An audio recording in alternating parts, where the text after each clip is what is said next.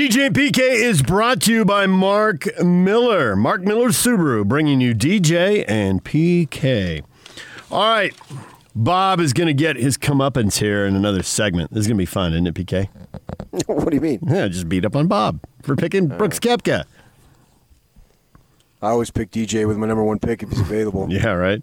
We'll talk Masters with Bob. A historic weekend as Dustin Johnson goes 20 under.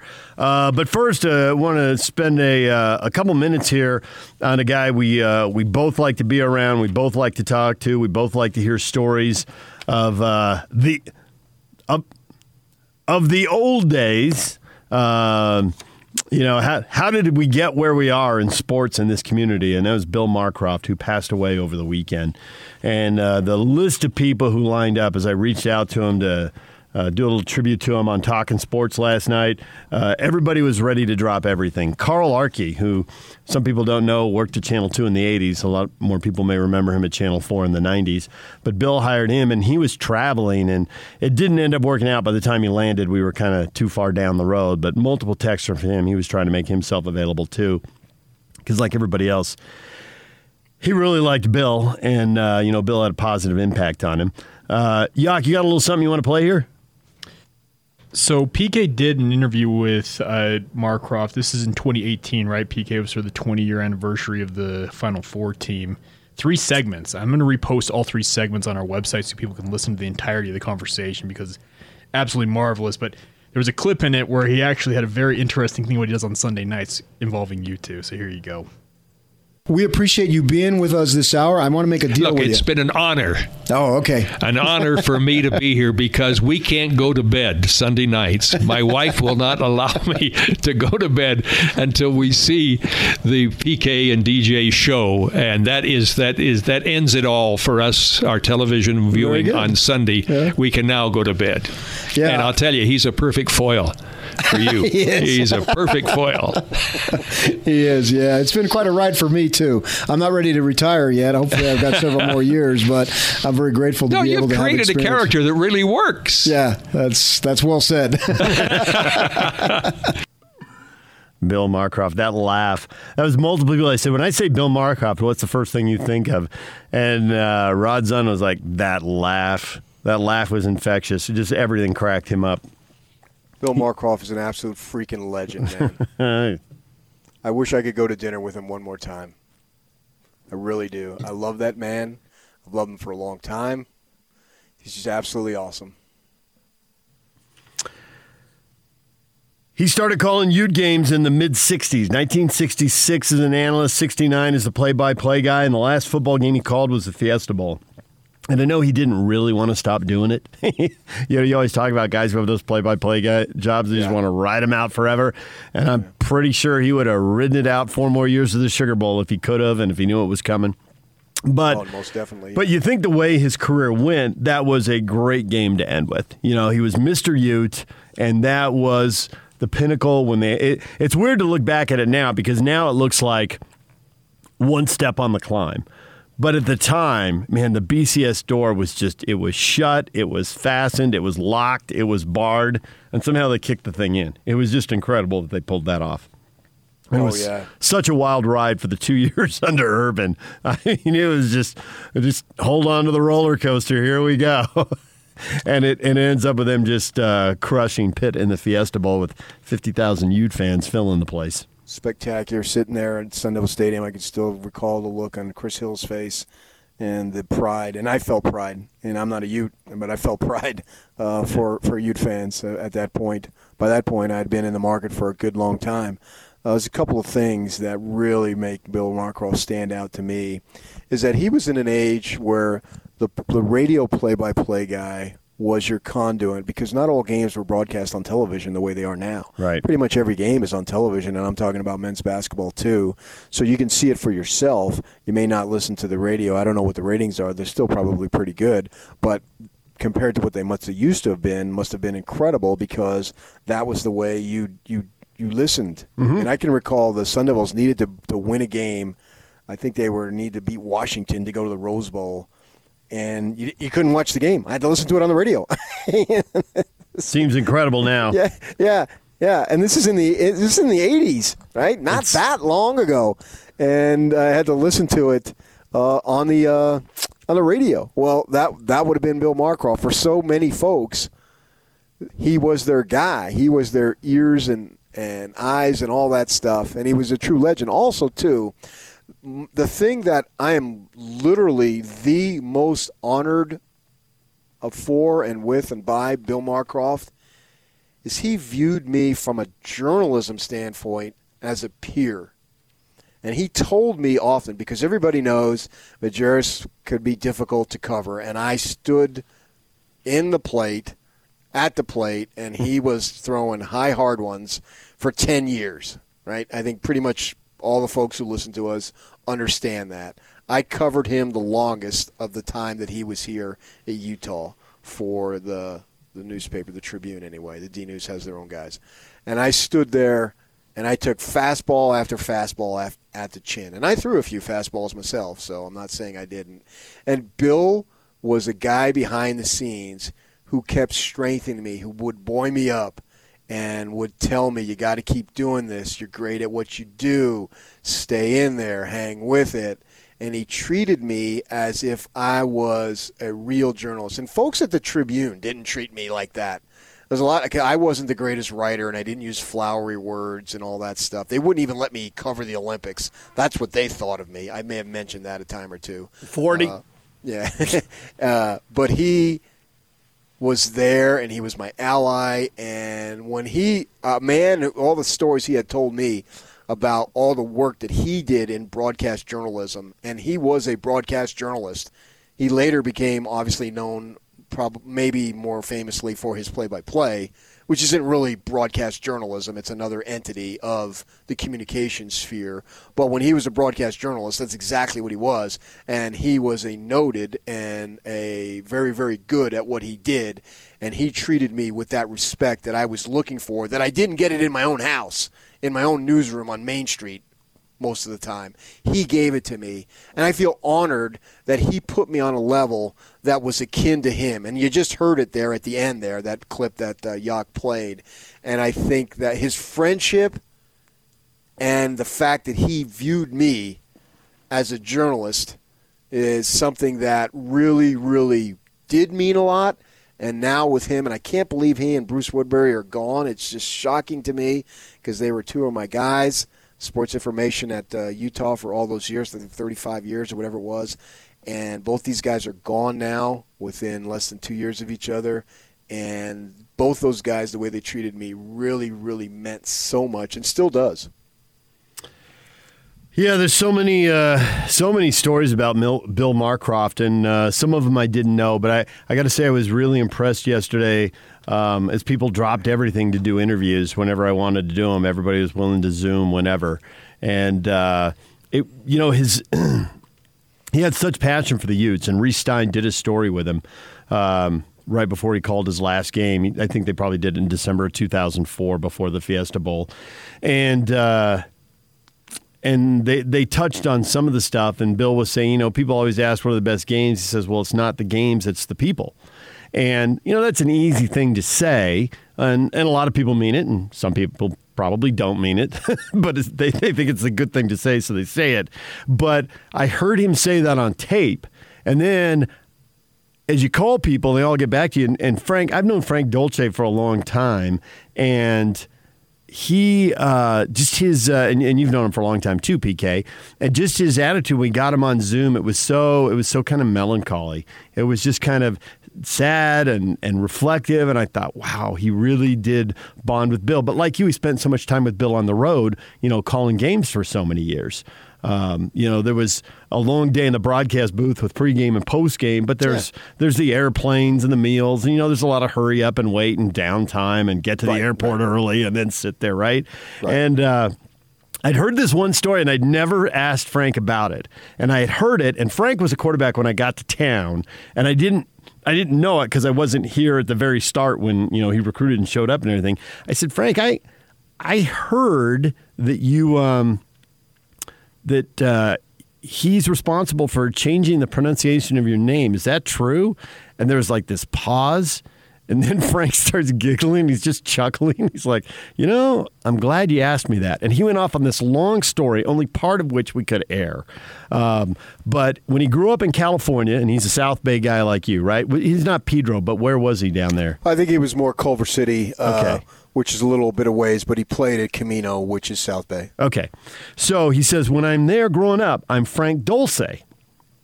And I come up to Utah, and I'm Frank Dulce until my parents and grandmother come to town. And Frank's grandmother, um, Italian, spoke Italian in the house. So we'll have to get Frank to, I didn't want to interrupt him for the details. He was rolling. Um, but I assume that then either her parents or grandparents came over and, you know, spoke Italian. So she spoke Italian in the house. And so Bill somehow gets to talk to her and starts talking to her about the name and says, you know, how do you pronounce it? And so it's Dolce is the way Dolce. So Bill starts doing this on the air. And everybody was calling him Dulce, and I assume that you know coaches, sports information guys, right? The coaches would have gone down and recruited him, and it's the power of Bill's platform and his personality and his ability to tell the story whenever anyone says, No, I've talked to the grandma. And the grandma says it's Dolce. And now everyone calls him Frank Dolce. He literally changed the pronunciation of this guy's name and made it stick. Who does that? And and talking, he said that uh, Frank said once he started calling games, he said that uh, whenever there were hard to pronounce names, he was always searching out. Not that he always got it right, because nobody always gets it right, but he said it really mattered to Bill that he tracked down every name, and if it's a Polynesian name and it's hard to say, well, get it down anyway. You know, figure it out. People, it's it's people's names. You know, they owed him that, and and you could see that it just meant something to uh, to Frank as he told that story. Um, it was just one of the small ways, you know. But that goes back to the journalism, you know, get it and get it right. I know exactly what you're talking about, Sniggy. Yeah, thanks for that. Making a name stick. Hey, but you pronounce it right. That's the important thing. I hear you, Snigs. Since you made it up, I don't know how you could screw it up, but what the heck?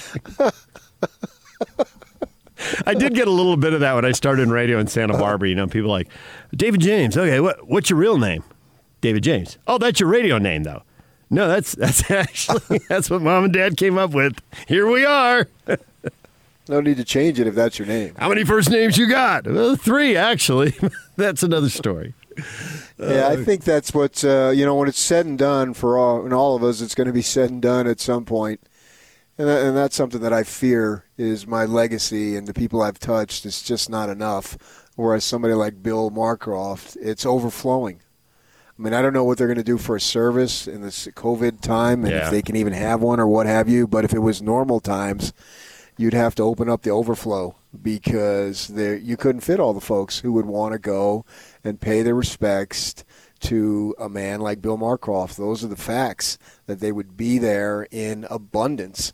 People that really, you know, only knew him casually. And in a sense, I really only knew him casually. I'm sure there's many, there's hundreds of people that knew him much deeper. And as I said, I knew his son lives up the street from me. He's a doctor, and his family. And uh, I'm aware of uh, Patrick, of, of his children. I mean, they went to Brighton, and I know kids, my neighbor kids know their kids and so forth. And those people, you know, those those people lost grandpa, which is far more important than anything that I lost. But then there's guys like me, and there's family, and there's so many people in the community that literally the place would be packed. And I guess you probably can't do that, but that's an influence of how many people he touched that just uh, really speaks to who he was and what he was about.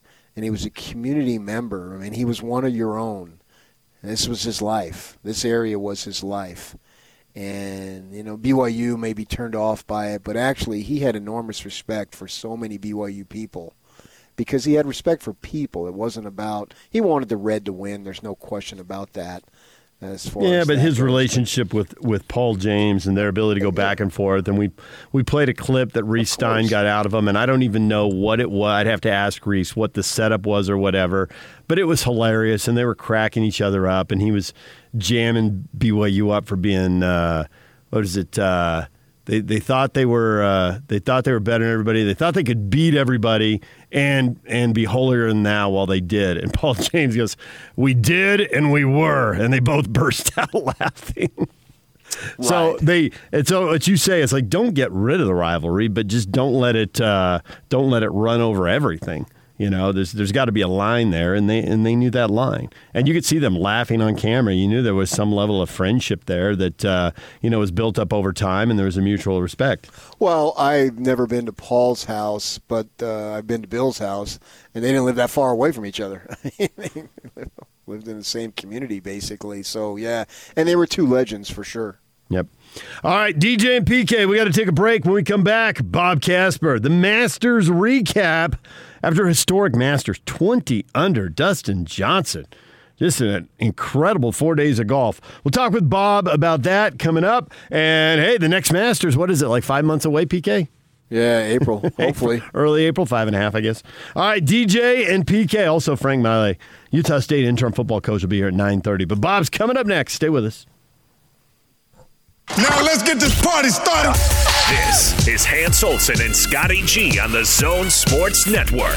My opinion is BYU has not been as friendly to Kalani as they need to be, or should have been. He was going into a lame duck year before they extended him to 2023. This would have been his lame duck season, and they extended him midway through last season. That's pushing it too close to the edge. If he goes undefeated and has a top 15 pick, BYU better show him some confidence and extend him out another two years and be like, hey, we just want to show you we really screwed up on the first lack of extension. They better show him now before the offers come in. Because if you don't, I like that university, but if I'm coaching there and I've got a Power Five team that comes swooping in and they're like, here's 3.2 and here's um, two and a half million dollar Yeah. increase on your coaching pool. My name's on that contract. Hans and Scotty. Weekdays from 10 to 2 on 97.5, 1280 The Zone and the Zone Sports Network. Time to put a wrap on the Masters and bring in Real Golf Radio's Bob Casper. Bob, good morning. Hey, how you doing? Great. I got my first green welcome jacket. I got my first pick and my first victory. I feel great this morning. Probably not as good as DJ, but I feel pretty good. I'm not going to kid you. I feel pretty good. Yeah, I'll bet you do. I don't. I still to this day, uh, looking back, cannot believe you picked Brooks Koepka. But thank you. Well, you're welcome. I was kicking myself all weekend too. So I'm curious, not so much about that prediction. as another one you made when you were on. You thought the winner was going to be at about eight under. You said they'd go low early because the scores would be great, but then the greens would dry up on the weekend. The wind kicked up. The wind was brutal Sunday. It looked Yeah. horrible. And yet, uh, eight under, there were, uh, let's see, they're tied for 10. I guess there were 12 guys who got to nine under or better. I'm not going to, I'm not to hold you responsible for nine. That's only one shot off. 10's only two off. But how in the world did two guys get to 15 and one guy get to 20? well, I think it was that the golf course continued to stay soft. Um, you saw a lot of shots into greens that hit and stopped immediately. Um, that uh, balls going in the fairway were not really running out, and um, and even when they hit it in the in the second cut, they were still able to hit the ball onto the green and have it stop relatively quickly. So um, because of that, um, and you know, w- when a golf course is soft, they're able to really um, take advantage of it and and score and be able to uh, hit the ball close to the hole and make a lot of birdies. I know it's hard to win golf tournaments. It's harder to win major tournaments. But if I look at Dustin Johnson, this is something that we've been talking about for several years now. Is that you want to be able to, whatever your potential is, to be able to fulfill it. You know, Shaq and Kobe won their titles, but they left a bunch of titles out on the table because they couldn't get along. And that's the way I feel about Dustin Johnson now. If he's not winning two, three, four, five more majors, maybe that's a little bit outrageous, but certainly a few more. I think he will not have fulfilled the measure of of his creation because I think he's just that good. Projecting forward for him, what do you see? Well, I you know it, the interesting thing about it is that you know he had an opportunity to win at the PGA Championship this year. was leading the golf tournament and then and didn't finish it off, and Collin Morikawa won. Um, he's had lots of opportunities in major championships. Finished second last year in the Masters. Um, he's had an opportunity to win the, the, the British Open. Um, he had multiple opportunities to win the U.S. Open before he won it.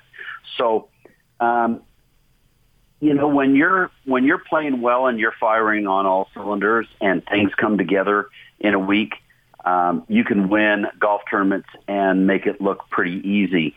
Um, but the thing about golf is you're the only person um, that's playing, and you know, one week you're doing well, and the next week you're kind of not that big of a deal. You know, when he came back off of COVID, he shot two 80s at uh, Memorial and Jack's event. Then he shot 78 the next week and withdrew. And then he comes back and he wins at Hartford and he wins at at the Tour Championship. And and not too far down the down the road, uh, you see him here at the Masters and he shoots uh, breaks the tournament record by two shots um, and shoots uh, 20 under par and wins the golf tournament. So um, some weeks you've got it, some weeks you don't. Uh, there's only four majors a year, and to be able to monopolize and capitalize on that um, is is a big is a big deal. Um, and that's why guys like Tiger and Phil and Rory and Jack Nicklaus, when he was playing, um, they tried to peak uh, around the majors uh, have their games in shape right around the majors so that they'd have their best opportunity to win one. Um, and so, will he win more? I think he will. Um, he, as far as the majors are concerned, he's going to definitely win more events on the PGA Tour. And you know, here's a guy now that has what 20 through 24, 25 wins and two majors so far. Right now, he's already had a heck of a career because he's lifetime exempt. Once you win 20 times on the PGA Tour, you're lifetime exempt. You can play, you can play every week PGA Tour, and um, so that's that's the kind of standard. The bar is to get that lifetime exemption, 20 wins, and then when you can throw some majors in, and he's got two of them now. Two majors is a great career. So that's all true, and yet he's 36 years old, so you can easily say he's got another four to five years of elite golf. And you're right about the 20 wins and the and the two majors.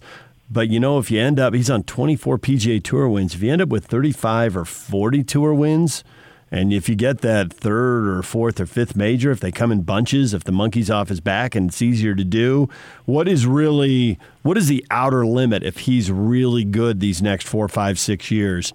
How can because you get to forty? I think Phil is basically forty and five. That the numbers aren't spot on there, but they're close. He's, he's above forty. Yeah. Yeah. Yeah. So yeah, you know. Um, he's he's in rarefied air right now, especially in today's game.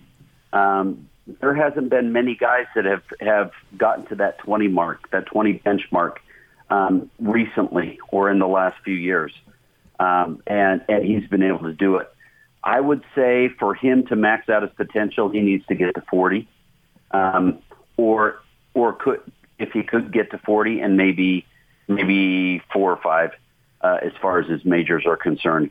But that's that's asking a lot. Mm-hmm. Um, that's asking a huge amount. But here's a guy that's won every year on the PGA Tour that he's played. Uh, he's got great potential. He's figured out his game on and how to maximize and and win golf tournaments. You know, he he uh, about five or six years ago he went to a cut off the tee, um, and and in most of his shots, and it helped his tighten up his game better.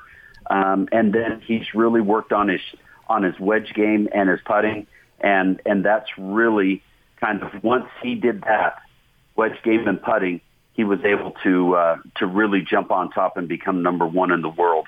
And, and uh, he's he's extending that out now. He was he was it was kind of tight, but here he's won a major with all the best players, and uh, and so he's a, he's uh, solidified that position as number one in the world, and I think he'll keep doing it. Um, you know, guys are winning um, into their into their 40s. You know, Tiger's 44 now, and we've seen him win um, a couple times in the last couple of years. He's got he's got another eight to ten years um, that he could uh, get get himself in a position to get to that 40 mark. So Rory needs the Masters for the career slam, right? Uh huh. All right, here's my prediction. When we conclude the 2023 majors season, he will have two more majors and he will have the career Grand Slam. Okay. Respond. My response. Yes. Um, you know, it's going to be it's going to be tough. There's there's not a lot of guys in the world that have, have achieved the career Grand Slam. There's only five of them uh, that have done so. Um, Rory, as we saw in the first round, shot 75. He put a lot of pressure on himself because guys were going out and firing at it, and the golf course was in um, pristine condition to be able to score. You've seen a lot of guys taking advantage of it. Um, Rory shoots 75, but he comes back and he finishes top five. Um, you know, 66, 67, 69 in his last three rounds. Uh, that 75 really hurt him. You know, if he shoots, if he shoots four or five under par in in that first round, then he's able to put a little bit more pressure on on the leaders and get himself in a position to shoot better later on in the golf tournament. So, um, the nice thing is he he has another opportunity here in about four and a half months, um, and hopefully he learned something from this Masters where he finished tied for fifth that he can't put pressure on himself. He's got to let it happen and let it come to him, um, and just try to hit quality golf shots. And uh, I I just think it, if he gets to the Masters every year and he's feeling that pressure and he puts that much pressure on himself and he tries to make it happen, he's gonna it's gonna continue to happen just like it happened this last time. So uh, hopefully he learns, and that's what golfers have to do. The top golfers, the elite golfers, they have to learn from situations and mistakes and that kind of thing, and try to and, and try to do better the next time they have the opportunity. But uh, to say that um, that he could um, have two plus uh, a career Grand Slam, it's in the very very realm of possibility. But he hasn't won a major for six years now, and uh, and he's contended in majors. Uh, he just needs to learn or, or figure out how to not put so much pressure on himself. So a lot of the guys in the top ten at the Masters are names, and we all know them, right? And Koepka and Mhm. Rahm and McIlroy and Justin Thomas and Dustin Johnson wins. But some of these guys in the top ten are young, a little less known. I guess Frittelli's not that young because he's thirty. Um, but Right. Sung, Sungjae Im and and Cameron Smith. Are, are there anybody here in the top five or top ten who've kind of been off the radar for most? golf fans, but we really ought to pay attention going into 2021. They're about to emerge as one of the elites, or these guys just had a good week. Uh, I think they. I think some of those guys had really good weeks. Don't get me wrong; they're great players. Sungjae Im from Korea, he's a phenomenal player, and this guy is the Iron Man of the PGA Tour. He plays just about every week. He doesn't even have a house. He lives out of his suitcase and out of hotels. And um, they did mention that he's going to be buying a home in Atlanta. He wants to live there, but he's played on the PGA Tour now for for two or three years and continues to live out of a suitcase and play golf every week on the PGA Tour. Cameron Smith uh, from Australia, he's a great player. Uh, won earlier this year at Hawaii, and um, and and I think you're going to see more and more of him as far as winning on the PGA Tour and probably contending in majors. That that did a lot for him. He's the first guy to shoot four rounds in the 60s at the Masters Yeah. ever, and and he didn't even win the tournament. But uh, but he's the first one to ever do that. Then you look at Frittelli. He's he's a great player. He's um, you know he played well. What shot 65 in the first round, 67 in the second round. Um, CT Pan is another good player from uh, uh, China, um, and uh, and he finished what top seven. Um, Corey Conners top ten.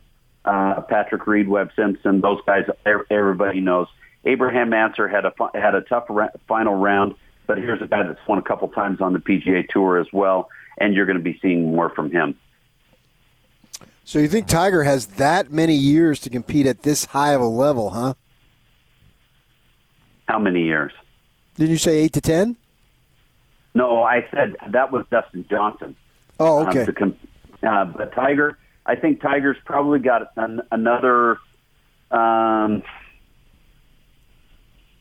two to two to four years. Okay. Um, you know, the, the thing that we saw with Tiger and everything that goes along with what he's going to do is how his back, how his back feels, and and what what it's like. Um, you know, he had to play, but he played he played the first round fine. He got he got a rest day, uh, only nine holes. Uh, the second day, then he had to come back with 27. It was a little cooler in the morning. His back was probably a little bit tight, uh, hurt him a little bit, and then he comes out for Sunday, and it was you could definitely see that he was he was struggling, uh, trying to pick balls out of the hole, all that kind of stuff. You could see that he was struggling a little bit with his back. So as far as Tiger is concerned, you know, if you've got majors or tournaments that he wants that he plays where the weather is going to be a little warmer um, during the summer, that kind of thing, then I think your Tiger's going to have a little bit better chance than something in the fall or when you've got cool weather in the spring. You know, watching him get the ball out of the hole was painful. And Yeah. I don't know if I hadn't been paying attention to that or if it was worse this week. Obviously, he's had the back surgery, so maybe that's just because he, he bends the knee and he like lowers his whole body down and just barely reaches for the ball. And you're thinking, oh, he's in agony. Yep. He's in agony. So is that every week how he gets the ball out of the hole? Did I just notice more? Or was it a, a bad week for his back? Some weeks it's fine, um, and you you don't see him having problems. Some weeks when the back is is and he's struggling with the back, then you'll see him do that and kind of lower himself down, pull the ball out of the hole. Uh, you know, it may get to a point at some point in time where where Joey LaCava, his caddy, uh, starts to pull the ball out of the hole for him or something like that. But for the most part, if um, if you're seeing that, you know that he's hurting. If you're not seeing that and he looks pretty loose and pretty carefree, free like we saw in the first couple of rounds uh, this this week in the Masters, then then it's then he's going to be okay. Well, Bob, we appreciate a few minutes. I personally appreciate the Brooks Koepka pick. Thank you for gifting me that. I needed it. You're the man. you got it, DJ. Welcome to the club. now, now you got a winner with each one of us. Uh, Barkley can't go in the Champions Club on TNT, but I can. I picked one. All right. Thanks, Bob. All right, buddy.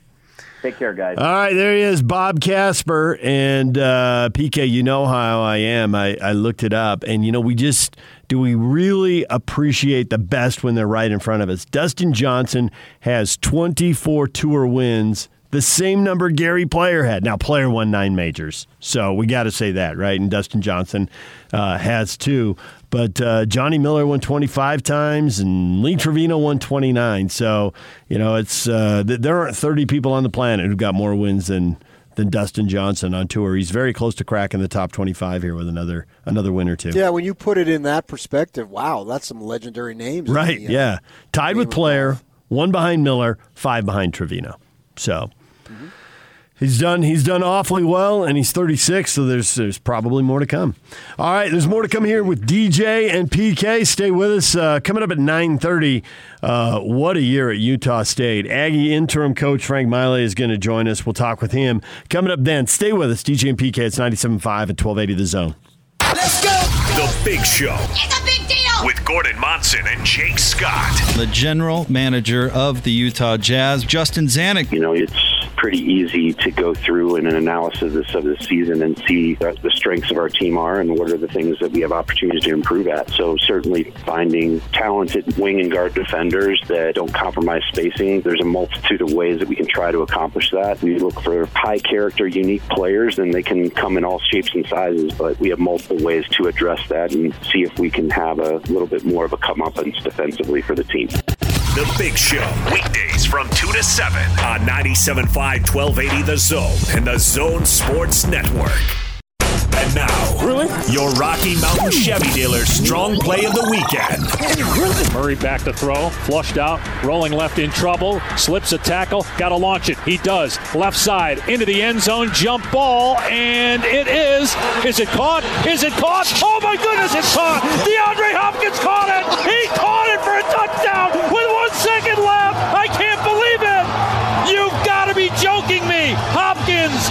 reaches up with three defenders around him and pulls it in, and the Cardinals lead it 32 to 30 with a second left. There's the Chevy Strong play of the game. Know it today, 450 on the big show, and you can win fabulous prizes. An easy choice right there, PK. There's a high degree of difficulty on every Hail Mary, but when the quarterback is rolling left, falling backwards, and still, what an arm. and still getting the ball across the goal line. And when the receiver is going up, sandwiched well in between two defenders and still able to pull that down as a third guy comes in trying to just blast people and and and you know knock them all out of bounds. It's like watching a bowling ball try to pick up a 7-10 split as the third defender came in there. Uh, that was awesome. And so an easy choice is a play today. And it impacts the race because that throws the NFC West into a three-way tie. And it's Arizona. Well, it's the, Car- it's the Cardinals, the Rams, and the Seahawks with a Thursday night game looming. Short turnaround here for the uh, the Cardinals to get ready for a trip to Seattle. Oh yeah, absolutely. When you factor in both ends, it was the greatest hail mary I've ever seen. And I know people, ah, well, well, you get so outraged when you say the greatest, blah blah blah, the best. But I think when you throw in both sides of what Murray had to do just to get the ball off, and Hopkins, what more can you say? Uh, from now on, you no longer have Hops. You have Hopkins. I mean, that was just sensational. What an athletic play on both sides. I thought, you know, I was watching the game, I thought that they would maybe go try to get downfield a little bit more. But then when Murray's running all the way to his right and coming all the way left, okay, at that point, there's no time. You've got to go for it. It's all here and now, now or nothing. And just to be able to get that ball off, as you said, was just incredible. And then I don't know that you can look at Buffalo and say, man, you guys really blew it. I mean, what more are you supposed to do defensively? Well, I guess this is where we have to defend scouts and GMs because, as much as I say, watch the football games and watch the tape, and they all want to do combines and all that, that's a time where I think you really have to look at defensive backs and say, why aren't you guys three inches taller? Why don't you do that standing high jump you know, and they have the the little sticks basically on the pole, and so you hit it, and then you know how high the guy can go because that's really what it came down to. They got to the right spot at the right time. They just weren't tall enough and couldn't jump high enough. Yeah, the only thing I could think of, but you couldn't have known that at the time because you would take your chances 100 out of 100 times, is uh, PI them and then they get the ball oh, in the field of play. Yeah, but then they get the ball down there at the one yard line right. with but one play. You wouldn't do that because you would do that if you knew he was going to catch the ball. Yeah, but you didn't know he was going to make that catch. You defended him so well, and he, they still made the play. That's why I don't think that it was. It was just a big shock that Buffalo lost. If I'm Buffalo, I don't feel that bad this morning uh, as I as I wake up. I still have control of the division, so in the end, it's not going to matter for Buffalo. I mean, they've got a young emerging team. Josh Allen looks really good. They're going to get, I assume, well, the Dolphins are only a game back, I think. So uh, you know, it's not guaranteed by any stretch. But I think they're going to win the division. I think they're going to get in the playoffs. And so at that point, this play, this game is really not going to be on their minds. It's what they're going to do in the postseason. Now, it could be wrong. They, they, maybe it could have a lasting effect, and they don't. But they've looked so good here recently that I think they'll be fine. Whereas Arizona, I mean, you go five and four with the game coming up at Seattle, which I assume you're not going to win, but I don't know. Seattle's lost a couple of ball games in a row now. You've already beaten them once, although that was in overtime, and that was that was a dramatic game too. Arizona winning in overtime when they looked like they were left for dead. Um, and then, and my sister went to the game, and uh, she said it was just incredible. She says she feels guilty because she enjoys the game with only uh, uh, a few thousand fans as opposed to a packed stadium. So I said, why does well, that make her guilty? Uh, almost like she's rooting for COVID in a sense, and no one's rooting for COVID. Well, uh, now that the election's over, maybe that's a, a different, uh, more of a true statement than before. But uh, she feels like, well, yeah, we're supposed to have it, but actually, my personal enjoyment is better when there's this few people in there. But she sent me it. We were texting back and forth, and you look at the Cardinals; they are the cardiac Cardinals this season. losing games right at the end, winning games right at the end, winning games in overtime. It was a much more important had to have for them than the Bills because I think the Bills will be fine.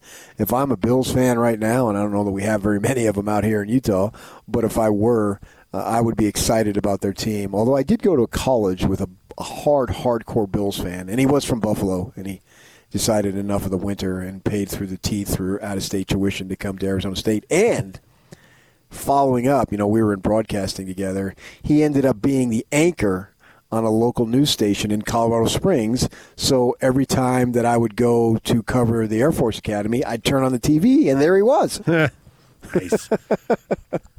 Uh, I would say that the Bills they're they're not a game up; they're a half game up because they haven't had their bye week yet, and the Dolphins have. So the Bills are seven and three, the Dolphins are six and three, and they play the last game of the season, and and I think they're both going to be favored. Now, you know, in the NFL, you can still lose even though you're favored; it's not that big a lock, but they're going to be favored in most of their games. Um, they each have a game where they're going to be a huge underdog. I think the the Bills play the undefeated Steelers, which is kind of an underrated regional grudge match. Buffalo's not that far north of Pittsburgh, actually, and I only know this because Mark Cabell's from that part of the country. I actually do know two Bills fans in Utah. Um, Mark loves the Steelers, but doesn't hate the Bills. You know, they don't really. They're not in the same division, so it's not that, you know, and he knew people who follow both teams.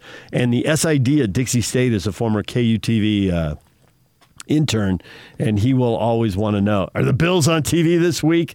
Um, so there, there's a few Bills fans out here. Had a former uh, uh, Channel Two photographer was a Bills fan too. So it's it's the NFL. I think if you look around enough, you'll find somebody everywhere. So, but that should be a good race, and they should both win a bunch of games down the stretch. I don't think uh, either team should fall apart here. Me too. Dolphins got to play the Chiefs, I guess. So you know, one team's got to play the Steelers, one's got to play the Chiefs. So it's kind of second tier. I think that's the top tier of the AFC, but they're they're still good teams. All right, DJ. I've got PK. Before Okay. we go, I Yeah. got a thing that we got to get Scotty. Here's my idea. Since we run the uh, broadcast the Raiders games, yeah, I think that when they get back, whether it's next season, the season after, the Raiders ought to have all of our guys down there for a game. Yeah, that would be awesome. Let's talk to Scotty. Or the Raiders station. Can Scotty make that happen, or can Lincoln? I'll take a week off Sunday from talking sports. We'll do that. We all go down there. Yeah. Tour the eh. stadium, which is supposed to be awesome, right? And there are going to be a ton of events. You know, if you're if you're like, I would never go to a Raiders game. Well, that's probably true. There's probably a bunch of you would never go to the Raiders game, but that doesn't mean you wouldn't go to a Pac-12 football. We're the Raiders station. or a concert, or who knows what else will be in that. We're the beast at sports radio. Scotty tweeted out the ratings. Nice job there, Scotty. I see what you were doing. I- we haven't talked about that. Savvy move. I'm a moron. I didn't get it right away, and I called him Oh, about something. Or were you angry I, that he didn't tweet out ours or something? I, no, I, no, I wouldn't. I, I had a question, and, and I called. He goes, and, he, and there's this pause. He goes, mm, "What I was really doing, DJ." well, duh. I'm, a, I'm, I started out by saying I'm an idiot. Okay, I'm, just, I'm pleading guilty, throwing myself on the mercy of the court. I was only half paying attention. Oh, you literally, Southern California. literally, guys. only half paying attention. no, I don't think my parents would want that put on that. I just put that on my attention span and lack of powers of observation. I got it right away. Of course you did. You're streetwise and savvy. And it was obvious, and I'm an idiot. All right. DJ and PK, it's 97.5 and 1280 the zone. Stay with us.